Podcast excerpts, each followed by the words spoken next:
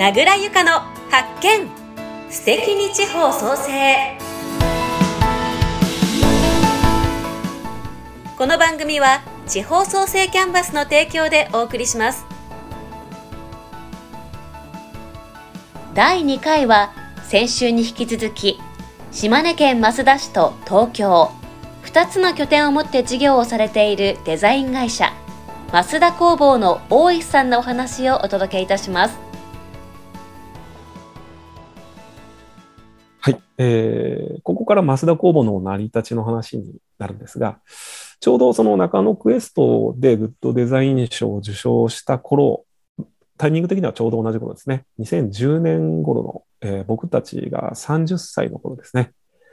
えー、高校時代にとても仲の良かったクラスメイトのえー、高翔徳君と桑原博之君の2人がですね、増田市で増田工房の前身となる活動を始めます。えっと、ちょっと順番前後してしまったんですが、今、この3人でです、私含めたこの高翔徳君と桑原博之君と私の3人で今、えー、増田工房中心メンバーとなってやっている状態なんですね。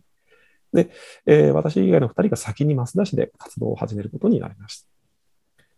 えー、2人ともですね、それぞれ都会に進学していたんですが、えー、都会での生活を後にして、それぞれ家の事情、まあ、あの、家業だったり、事情があってですね、増田市に戻る決断を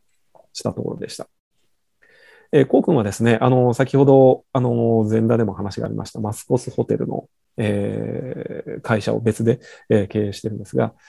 えー、こう君はですね、その2010年当時は、お父さんが、その、まあ、えー、代表となってその会社をやってたんですが、その、えー、ホテルを運営している会社に入る形で地元に戻り、えー、2人はですね、この会社の中のホテルの広報や宣伝をやる部署という形で、えー、デザイン活動を始めていきます。これが増田工房の前身になっているんですね。次第に2人はホテルの仕事だけじゃなくて、えーと、地域のいろんなものをデザインしたいと思うようになり始めて、えー、2010年に増田工房を、えー、会社として設立します。この時ですね、私も東京にいて、あの前の会社にいたんですが、えー、参加つもりで、参加するつもりで一緒に話をしていたんですが、まあ、諸事情あってですね、えー、遅れること2年。で、2013年に参加し、東京支社を、えー、立ち上げることになります。メンバーとしてはですね、こうくんが映像系、桑原くんがグラフィックデザイン、えー、僕がですね、ウェブデザインと、それぞれ違うスキルを持った3人なので、それって協力すれば、なんか結構いろんなものをデザインし、作れるなというところから、まあ、さらにですね、島根県益田市と東京の渋谷に拠点を置けば、本当にいろんな地域のいろんな仕事ができるんじゃないかなという、まあ、夢と希望を抱いてですね、えー、増田工房の増田と東京での、えー、まあ、営業活動が進んでいきます。はい。では、おとみさん、次のページをお願いいたします。はい。ではですね、増田工房が、あの立ち上げ当初からこれまでデザインしてきたものを、当時の状況とともに振り返ってみたいと思います。えー、今ご覧いただいているのは、えー、増田市の、えー、右田酒造という創業400年の歴史を持つ酒造酒造の、えー、400年記念パッケージのデザインです。最初期の仕事は、この右田さんのようにですね、地元企業や増田市の観光系の仕事が中心でした。僕たちとしては、田舎にある会社なのに、田舎っぽくないデザイン、都会的で洗練されたクールなデザインを心がけてやっていました。増田市地域ではですね、そういったその田舎っぽくなさというか、あいつらなんかすごい田舎っぽくないデザインする会社がなんか急に出てきたぞみたいな口コミとですね、噂がですね、仕事が仕事を呼ぶ状態になってですね、えー、次々と、えー、仕事をいただけるようになりました。はい。で、次のページに行っていただいて、えー、こちらはですね、岩見観光振興協議会のドライバーズガイドマップです。こういったですね、地域の行政の仕事もいただけるようになりました。ただですね、こういった地域の仕事をいただける一方で、デザイン会社としては、この地方の仕事に加えて、都会の仕事や海外の仕事、まあ、高いレベルのデザイン力が求められるような仕事を、えー、渇望していくようになっていきました。まあ、そういった仕事に身を置かないとですね、そういった仕事をしないとですね、地方の仕事ばかりでは、なんかスキルが養われず、まあ、センスが磨かれていかないのではという気がして、当時はしていたんですね。今思えば、まあ、決してそんなことはないとは思うんですが、当時は僕たちとしてはそう思い込んでいました。で、増田市、地域のクライアントの仕事をより高いレベルでそのこなしていくというか、デザインを作っていくためにも、都会や海外の仕事をしたいと思うようになっていました。では次のページに行っていただきます。こちらはですね、島根県浜田市の老舗洋館屋さんのパッケージデザインです。えー、そういった都会の仕事が欲しいという思いとは裏腹にですね、東京支社が営業拠点として機能していくまでには、ちょっと、えー、苦戦してですね、少し時間がかかりました。なかなか東京の仕事という、純粋な東京の仕事をいただけるようになるには、えー、設立してから2年は、あの、なかなか仕事がない状況でした。はい。では次のページに行っていただいて、そんな状況を打破したのが、えー、今ご覧いただいている自社のオリジナルのウェブプロジェクトである島根ティック映画みたいな島根という、えー、島根の風景を紹介するウェブサイトでした。これはもう完全にあのクライアントさんから依頼されて作るっていうウェブサイトではなくて、完全に自発的に自分たちで企画して考えて作ったウェブサイトなんですが、このプロジェクトでデザインアワードアジアという海外のウェブデザインアワードを受賞することができました。これは島根県内の何の変哲もない風景をですね、動画として撮影し、え、映画風に加工してですね、アーカイブしていくというシンプルなウェブサイトだったんですが、まあ、地元の新聞社とかにも取り上げられ、紹介したりされています。まあ、ぜひですね、今もあるサイト、まあ、あの、5年前のサイトではあるんですが、検索していただければ出てきますので、また後で、あの、ぜひ見ていただければと思います。まあ、島根県内の観光名所ではない場所にスポットを当てたこと、そんなスポットをですね、魅力的に見せるデザインを評価いただきまして、東京デザイナーズウィーク2015にも、えー、出展させていただきました。はい。で、次のページで、えー、島根ティックはですね、ツイッター上でも、えー、プチバズりが起きます。ババズると言いますか、その、あの、ツイッター上で一気にその情報が広がっていくっていうようなあの、現象も体験しまして、まあ、あの、一時的ではありますが、増田工房の名前をですね、このツイッター上のこの拡散でですね、多くの人に知っていただくきっかけになりました。ここからですね、次第に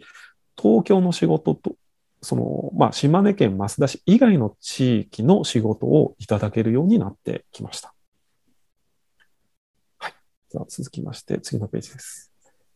はい。えー、島根県の、えー、以外の地域の仕事として、えー、沢の鶴、兵庫県神戸市に本社を置く日本酒のメーカーさんですね。まあ、いきなりあの、来たわけじゃないんですけど、まあ、紹介だったり、えー、いろんな、あの、間に人が入って、こういった、その、島根県以外の地方の、まあ、割と有名な企業さんからお声掛けをいただけるようになってきました。次のページの、えー、事例もそうですね。富士フィルムグループの化粧品ブランドでアスタリフトというブランドがあるんですが、はい、こちらもですね、あの、紹介をいただきまして、えー、島根県の小さな小さなウェブデザイン会社に、えー、仕事を発注していただきました。はい。では続きまして、次のページですね。えー、こちらはですね、はたまた、あの、お隣の山口県の阿武町という、えー、町の役場の公式サイトも、えー、担当させていただきました。はい。では続いて次のページで、えー、そんな感じでですね、えー、東京の方での仕事も、えー、軌道に乗り始めた頃にですね、このデザイン制作ではなくて、増田市と東京の2拠点で活動している点にも注目していただけるようになってきまして、あの、ソーシャルエコマガジン、あの、そこ、外ことという雑誌があると思うんですが、その外ことの特集でですね、増田工房のこの2拠点の活動を結構何ページかにわたって特集していただくようなこともありまして、えー、この頃から地方の活性化、えーと、地元増田市に貢献したいっていう思いがですね、あのー、遅ればせながらこうブーストされていくというか、より一層こう強く思うようになってきましたね。はい。はい。では次のページでいきます。で、えー、気づけばですね、2拠点でいただけるデザインの仕事は、えー、多方面、多業種に広がっていくようになってきました。えー、地方の行政、東京の大学、離島の高校、えー、世界展開する一部上場企業、またまたマラソン大会、